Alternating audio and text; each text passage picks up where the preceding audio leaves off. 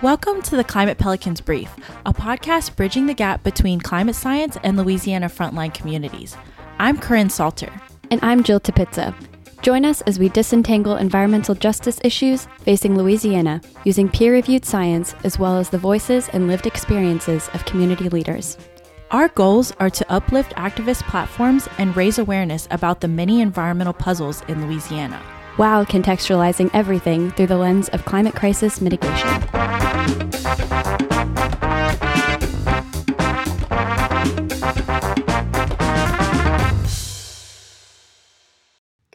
Welcome to another episode of Climate Pelicans Brief. Climate change and its effects have surpassed undeniability and have become more and more felt by many communities, not even just those frontline communities, although they are often leaders in climate crisis advocacy. For young people like us, the fear and stress of living on our planet under conditions not suitable or safe are ever pervasive. And under such overwhelming fear and stress, it can feel like we have little to no power against the seemingly runaway train that is climate change. If you're feeling this way, we're in the same boat with you. In fact, that's a big reason why we do this work and hope to educate people about the intersections of climate and environmental issues. We only have one planet, and we want to see meaningful action taking place, especially in a place like Louisiana that has allowed industry, especially the fossil fuel industry, the most extractive and leading sector in global warming, to reign supreme. We are all united as inhabitants of this planet, so we all have a role to play ensuring its sustainability. So, today we want to talk about climate anxiety, highlight some historical student movements on campuses around the U.S., the importances of having students and young people in an active role in climate change movement, so, as we know now, if you've been listening to our podcast or just generally in tune with the most relevant issues facing our survival today, we're dealing with a climate crisis. This crisis we are facing is the single biggest health threat facing humanity to date, according to the United Nations. Um, and according to the same report by the UN, environmental factors take the lives of around 13 million people every year. And we can really only expect that number to grow exponentially as climate change worsens and the weather events we face get more extreme. We're seeing that across the globe, young people between the ages of 16 to 25 have reported negative feelings related to climate change. One survey found that greater than 50% of survey takers um, felt sad, anxious, angry, powerless, helpless, and guilty. 75% said that they think the future is frightening, and 83% said that they think people have failed to care for the planet. Um, and respondents generally responded negatively in regard to government response to climate change, concluding that government response has been inadequate, leaving respondents without feelings of with feelings of betrayal rather than reassurance. So it's no wonder that so many young people are taking to the front lines of the climate change movement. It's us that are going to be bearing the worst of the consequences of climate change, um, and less so our current government officials and their old cronies. Right. Yeah. So like a lot of people are really scared because as young people, we're the ones, like you said, that are going to be bearing the burden of this because of the inaction of our or the inadequate, insufficient action of our current government officials. So, you know, it it it's very anxiety inducing and it also is like a big reason why we have such a big part in this movement. So, right, we're like the first generation where like when like 50 years ago when climate change was discovered and people right. really started to think about it they were like well plan for this plan for your children plan for the future. You right. don't want them to be having to deal with this. This is we are the first generation that is having to deal with this. So yeah. thanks guys. Right. You did not plan. Yeah mm, what happened to those plans? Um but yeah you know so but with that um, we are seeing a shift uh, for the US governmental response to the climate crisis. For instance, with the Inflation Reduction Act, which allocated $400 billion to clean energy. Um, and this is the most aggressive and ambitious act addressing climate change to date in US history. But even then, the fact that it's still the most aggressive and ambitious, it's still like it's still something that we need to work on and we need to expand even more because at this point the US really hasn't had an aggressive history against climate change.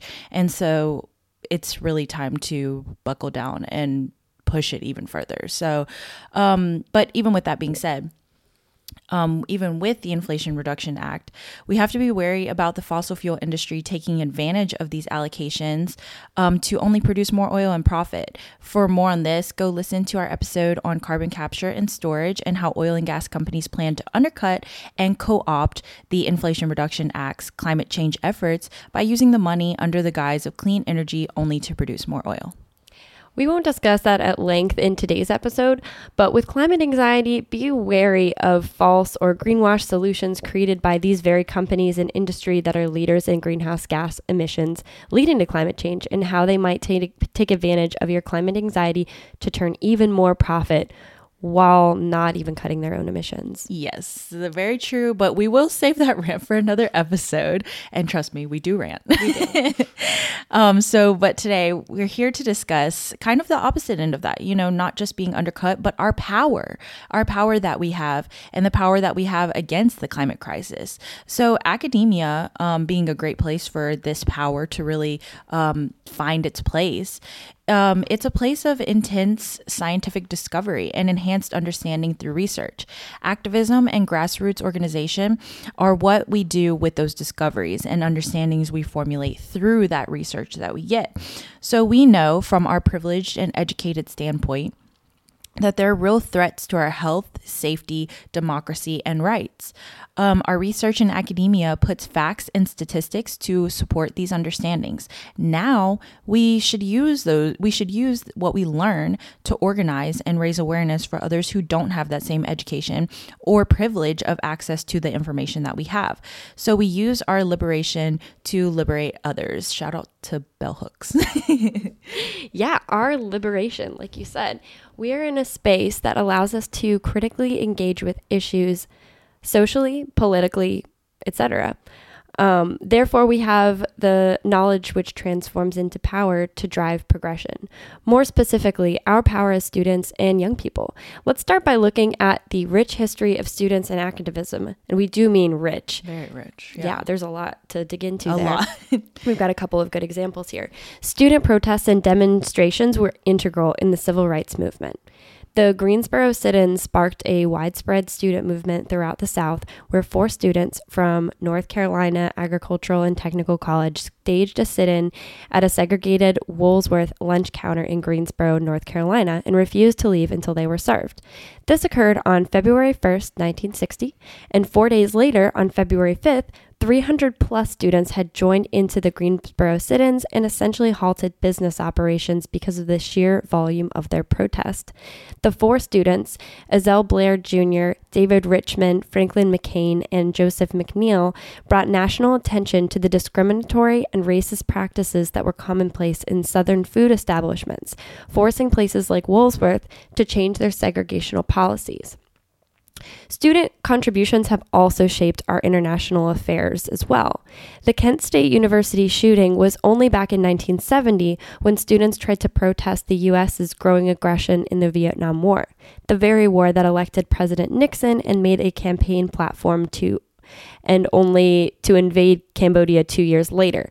Unfortunately, stu- uh, four students died and even more were injured when the Ohio National Guard opened fire on protesters. Mm.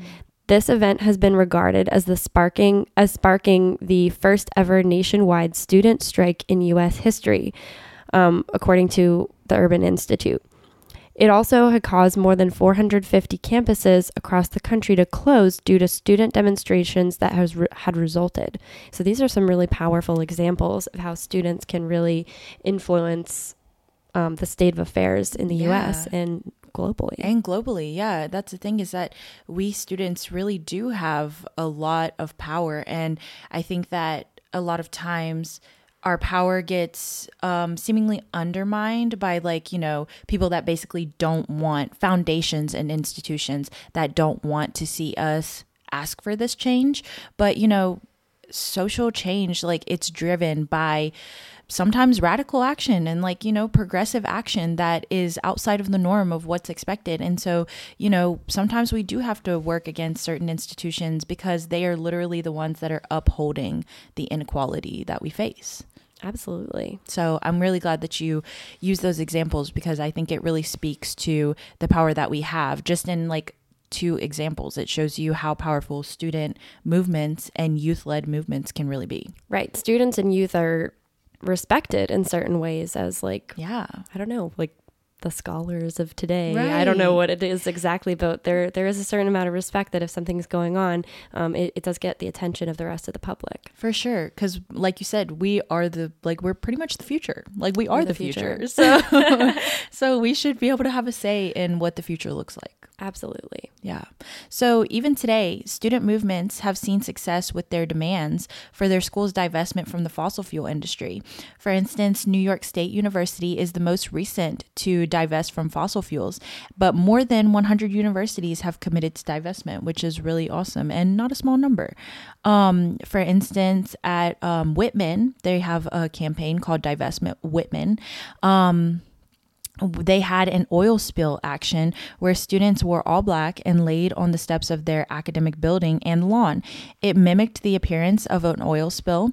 Um, I know, which I think is super cool. And you know, we talked to Cheyenne too about um, you know, being being creative and like using using these moments to really like be creative and you know share how we really want to um like you know what we really want to say but like in a way that's approachable and you know communicates what we're trying to say to like students that may not have the the same knowledge that we have And it's dramatic. I love I love it's the drama. dramatic. I love we love drama. we love the tea. we love I want to dress up like a seal and lay on oh my god, like an oil slick. Yes, no, really. Purely theatrical. Yeah, I, no, I love that. Um, and another example is Fossil Free Penn. So in April 2022, so pretty recently, they staged a 39 day encampment on the campus green to demand the University of Penn to divest from fossil fuels. So, and then following that, in October 2022, they stormed the football field right before a game and held up signs that demanded divestment. And so far, unfortunately, Yale and Penn are the only Ivy League colleges to have yet to divest. Um, but it's important to note that this, that this pressure has prompted official acknowledgement from Penn president and board of trustees. That's Liz Magill and the board chair being Scott Bok, um, of of the extractive and harmful contributions that fossil fuel industry has on climate change and injustice. So this can be a huge step in removing the social license that fossil fuel industry has, which is a good step toward divestment. Although on its own, obviously it's not enough. But we are mentioning the fact that you know you have the president of of Penn and the board chair of the board of trustees um, mentioning basically take like acknowledging that the fossil fuel industry is extractive and does contribute to a lot of injustice. And so the fact that they're even acknowledging that, I'm not saying that on their part that they're doing enough. They're definitely like Liz Magill and Scott Bok are not doing enough. But the fact that they were forced to acknowledge it shows you just how powerful that type of thing can be. Right. Uh, forcing people in a seat of power to acknowledge something like that. Yes. It sparks change. It does, yeah, and it can be the first. The it's a great step in the right direction. so they're well on their way. I, think They're going to get there. yes, go Penn. We believe in you. Go Yale. yes, y'all can y'all can do it. um, but yeah, End Fossil, um, another group sparked occupations between September and December 2022. More than 50 in more than 50 schools and universities around the world. Um, yeah, where they basically End Fossil hashtag End Fossil were able to occupy. Um, 75 universities and schools in May 2023, which was really awesome. So the fact that they're able to um, kind of like occupy and create these movements around different campuses um, just shows you again like how powerful um, university movements can really be. And so if there's one thing that we're really seeing a theme of, it's that we have serious power and visibility. For instance, LSU is very well known. I mean, look at the turnout at the games and the national attention that our sports programs get. I mean, literally Cardi much. Yeah, Cardi B mentioned LSU in a song. yes. really? Yes. Which one? Oh gosh. Oh, I don't okay, okay, I'm going to sound like a fake Cardi fan if you No. Oh, no. I'll just listen to the whole album and figure it out. Yeah, I just like yeah, she I'll send it to you, but she says like, you know, I she We'll said- link it in the show. Yeah, okay, don't okay. I just sound like such a fake fan, but I love Cardi B, okay? We love her. yes. Especially if um, she mentioned L- she mentioned LSU. I mean, look at like the national and the national attention that we're literally getting. So people know who people know what LSU is. People know who we are, and we have the power needed to stand at the front lines for the climate movement and share that power with grassroots organizations who are fighting for the same climate justice. Um, so clearly, we have this power to force universities and government to really address the um, this wide range of concerns that we have, and we have power in numbers too. Yeah. On campuses, we engage with different classes, and our fellow students are often in different disciplines. For example, um, with the climate movement, we can engage with students that are in political or administrative majors to gain perspective on policy change toward climate justice. We can engage with natural and physical science majors like us mm-hmm. to understand the science behind climate injustice and develop more socially engaged scientific research geared toward climate justice. Communication majors, too, we can learn a lot from them on how to engage with diverse audiences to build capacity and communicate scientific issues because scientists, like us, don't always uh, communicate the most clearly. Even engineering students who are gearing up for jobs in industry, they can lead the charge in demanding justice within the workplace, which in turn can translate to climate justice when employees in these fields are given the proper workplace protection and tools to prevent things like oil spills and industrial explosions. And they can bring climate justice centered methods to industry, which heaven knows we all need. Right. Um, so, all of which would change industry ch- standards from the inside out. And these are just to name a few of academic disciplines that can contribute. The possibilities are truly endless when it comes to who can engage in the climate movement.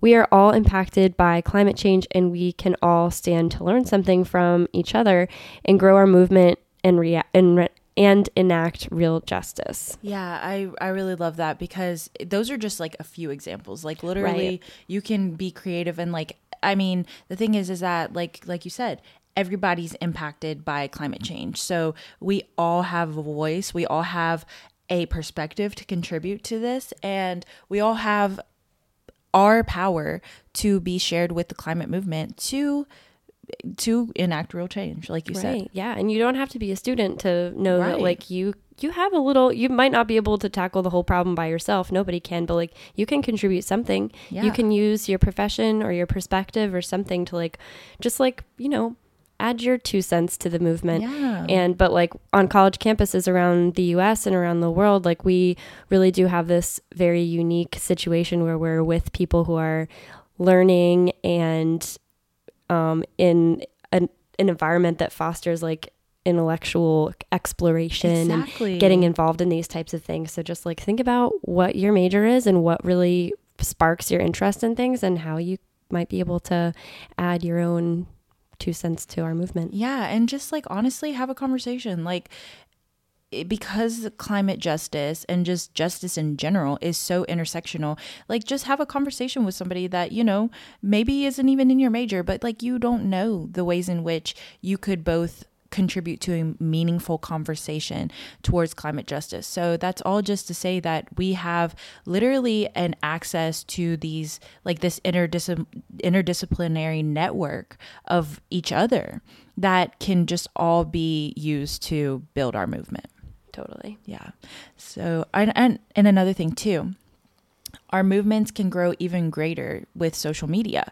Um, we can organize easier with it. We can spread our message and uplift concerns. For instance, with the Black Lives Matter movement, it was bolstered heavily by tw- during 2020 by the fact that we were all perpetually online. Well, at least I was. I'm not gonna lie, I was online a lot, especially during. We were all pretty terrified and like with our ear to the yes. door being like oh my gosh what's going to happen? Right exactly. And we could easily eh, share experiences resources and information on easily accessible platforms through social media. And that's the thing is that we're kind of talking about like you know with climate pelicans one of the things is that we're trying to bridge academia and frontline communities that need our resources and information and our power. And that's the thing is that social media is accessible to everyone, you know, for better or for worse sometimes, but anybody can have a social media account.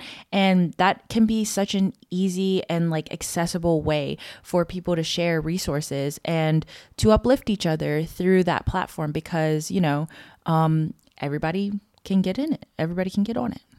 So, um, and we can also get galvanized participation through that social media because it's immersive, reliable, I mean, relatable, and easily shared. Social media can also help us overcome the lack of access to information that I just mentioned and resources that academia can create uh, because it's accessible to everyone. So, a lot of times, you know, our academic journals and the things that we read are behind paywalls, unfortunately. Gross. Yeah, pretty, pretty, pretty frustrating, pretty sad. I don't love it, but, you know, um, that's just the state that we're in right now. And social media is a great way to overcome that. Um, you know, obviously, if it's coming from the right sources and, um, you know, it's credible, um, we can share a lot of this information with people through social media and really educate people who don't have that access just on a regular day, don't have an institution backing them up and giving them access to things through JSTOR, you know? So, Right. Yeah. There's good and the bad with the social media, Right. but like, you know, it's good to latch on to some of the positive things that Exactly. can provide our movement. it's all about intentions. Yes. Yeah. Um, and also, too, social media can spark dissent, which, you know, we talk about with Cheyenne as well. Like, um, even with um, things like our climate, our divestment march um, that we had last last November, um, social media, it like people will get on and be like, I don't like this. I didn't want, I didn't want to see y'all doing this. I don't understand why you're doing it. That is the beginning of a conversation. And that is the beginning of the bridge that we're trying to build.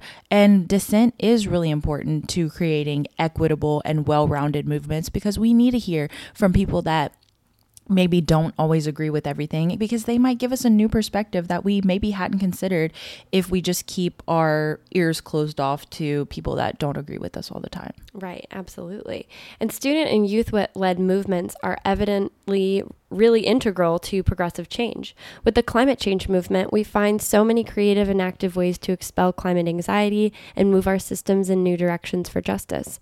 But we also must keep in mind that there are real really communities surrounding us that have been fighting for this justice for many generations. Like this is not a new thing. In louisiana for instance climate and environmental justice is not a new fight for black communities.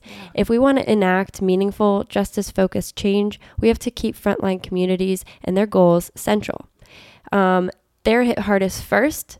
They are hit hardest um, and also the most disempowered traditionally as weather events become more intense these communities that is the um, communities in frontline communities in louisiana and black communities in particular are going to be experiencing the brunt of increased intensity of storms on top of not having the support needed to bounce back or remove themselves from these zones. For more on this, um, you can listen to our third episode on environmental justice. So, the bottom line is that climate change is going to affect us all going forward, but it's going to disproportionately impact already disempowered communities, especially in states with such a heavily racialized history like Louisiana. And we cannot disconsider these communities in our movement. We cannot leave them behind in our movement because if we do, then what are we even doing this for? Right. Like what what is the point? Yeah. In fact, they should be in the front. They should be leading it. We should take their goals and hold them up and Yeah. amplify them. yeah give them that platform that we have as students because we we clearly do just based on the few examples that we provided we have power and we can share that with them because you know they need that institutional power too so Yeah, that's another way if we have institutional power. yeah Share it. Share it. so yeah, we really need to keep our ear to the ground of the injustices happening, um, literally right around us, and be prepared to externalize our climate anxieties. So that means staying active and involved politically and socially. For instance, with grassroots climate and environmental justice organizations, and at the university too, LSU Climate Pelicans, our organization, um, our approach involves community engagement and divestment campaigns. So First, our first um, prong to our approach is our divestment campaign, where we try to encourage the LSU Foundation um, to divest from the fossil fuel industries and anti climate lobbyists and use that money that they divest to reinvest in carbon free energy. And our second prong to that approach is our community engagement campaign, where we try to build capacity for students and frontline communities to engage in climate, environment, and social justice efforts through meaningful partnerships and sharing sharing of research. I mean, of resources. Um, so this means we attend community events, host rallies and marches, lobby legislators, and meet with U- uh, with LSU officials to discuss divestment from the fossil fuel industry. So yeah, so that's our two pronged approach. That's where we're at right now. Yes. But if you're not um, part of LSU Climate Pelicans, you Or- don't have the, yeah. or or you're doing other things. Go you. Or not at Um, LSU we've- at all. yeah, or Yeah. yeah, so many other people in the world who are not at LSU. Um, there are so many other ways that you can get involved. We've got a couple of examples here. One, voting. Yes. If you're 18 and older, everybody, y'all, please vote. please vote. We have an important election for our next governor in Louisiana coming up soon. yes, that is very important. Please, so, so important. Early voting is September 30th through October 7th. The primary election is on October 14th, and the general election is on November 17th. Mark your calendars. Yes, Everybody whip out a pen. Just like rewind 10 seconds, write all of that down. Put it in your phone. Put like, it in you your know. phone or yeah, whatever sort of calendar you use. Um, do that. Make sure you're registered to vote in your city in Louisiana and know where your polling place is yes. and stay up to date on what the candidates' platforms are and which ones are climate friendly and the ones who are not. I would recommend following at Louisiana Bra. um, that would be Louisiana, the state. Um, B R. Oh, sorry, H. Okay. It's like Louisiana. It's- It's, it's Louisiana bra. So yeah. Louisiana bra. I think is how it's supposed to be. I Yeah. think I don't. I don't even need to spell it out. I'm gonna try it again. Okay, it's at Louisiana H B R A H. Yes. On Instagram, as they provide breakdowns of candidates in an engaging and easy to understand way. But also, hopefully, you've been keeping up with the debates or at least the highlights. I will say it's interesting to ref- to sh- um, to refuse to show up to multiple debates yet still expect to win. That's not like showing up to an interview and still expecting the job. Right. cough. cough. Jeff Landry. Literally. Who do you think you are? like how do you okay I, the audacity uh, just to like be like you know oh i'm just not going to show up to the interview but i still hope i get the job like He's not hoping. He's expecting to get the He's job. He's like, it. I am so important right that I don't have time to be part of this Right. campaign, this conversation, this Right. public engagement. i just already have it guaranteed to me yeah, and like let's be honest, he. I'm not going to say anything. no I'm not going to predict the outcome Let's because we can all be. No, I'm not manifesting that at all. But like, I just think it's a very interesting energy because if you're approaching your campaign in a lackadaisical way, Right. what do you think he's going to do when he's in office? Do you think he's going to Mm. listen to the public? Do you think that he's going to take your concerns seriously? because he can't even show up to the debates which even- are public concerns Thank you. Yes. Do you expect someone who's going to engage with the public if he's literally from out the gate not engaging with the public? Right. So we won't harp on that anymore because I think we got our Yeah. point across. but another way of engaging, so a vote. That's got it. You got to do it. If you're over 18, you got to do it. Um, another way of engaging, one that's often overlooked and um, is that a lot of these industries setting up in Louisiana need operating permits to spew their emissions. Yes. Um, little known fact, they can't just do it, right although it seems that way. it does it may seem that way So but- they receive these permits through our state authority, um, Louisiana Department of Environmental Quality, or LDEQ. As the public would be harmed by their industry emissions, we have a say in if these industry companies should receive their permits to operate or not. And we have the right to be notified of those companies seeking permits, and we can submit comments to say that they shouldn't have that permit or to voice our concerns about safety and health. And you can receive these notices via email by signing up at very long length very long length. Um, that that is a honker, and we will just um we're, we're gonna link that in the show notes. But it's like it's from the DEQ page, so take a look for that. And for our non LSU listeners, if you're currently attending a university, check and see if they are invested in fossil fuel companies. One way you can figure this out is by combining or combining your school's name with financial language and search terms such as portfolio endowment, investments, private equity fund, ETF, and so on. So just Google that plus like your school's Yeah. name. Um, for example, like LSU portfolio endowment will probably bring something up. I'm not sure exactly what, but right probably nothing because they're so secretive and have literally no transparency. But you can usually find your school's investments in this way, especially if it's a public entity. Um, a, another way you can do this if your school is a public university. Um, it is considered not for profit, and therefore you can use ProPublica's Nonprofit Explorer search engine to see your school's tax returns and to look into their investments in that way. And that website to go to, which we'll also link, is projects.propublica.org org slash nonprofits. Mm-hmm. After you figure that out, if your school is invested to fossil fuels, start a conversation. Or if they have their investment, the amount that's invested on ProPublica, but they don't have the breakdown of the sectors, you might have to ask for yeah. it.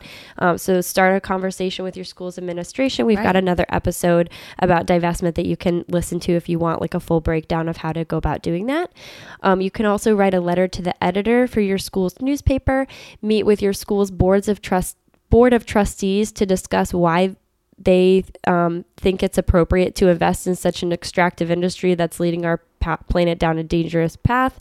You can also organize a march or just chat with other students and raise awareness about where their money's going. Cheyenne does that a lot. Yes. The chatting with students, so important. So important. So fabulous.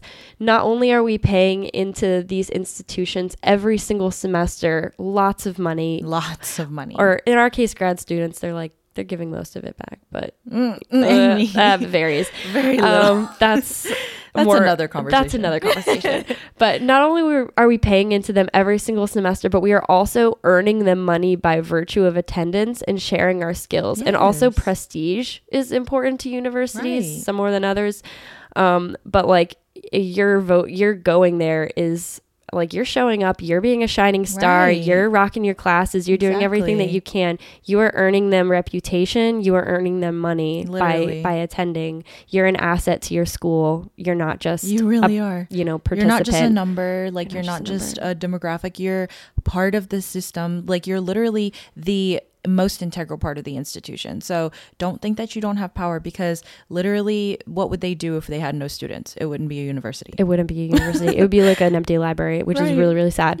Um, yeah. So to wrap up, we have every right to speak up yes. or against where money is being invested in our universities. Exactly. Yeah, it's we have every right. I love that you say that.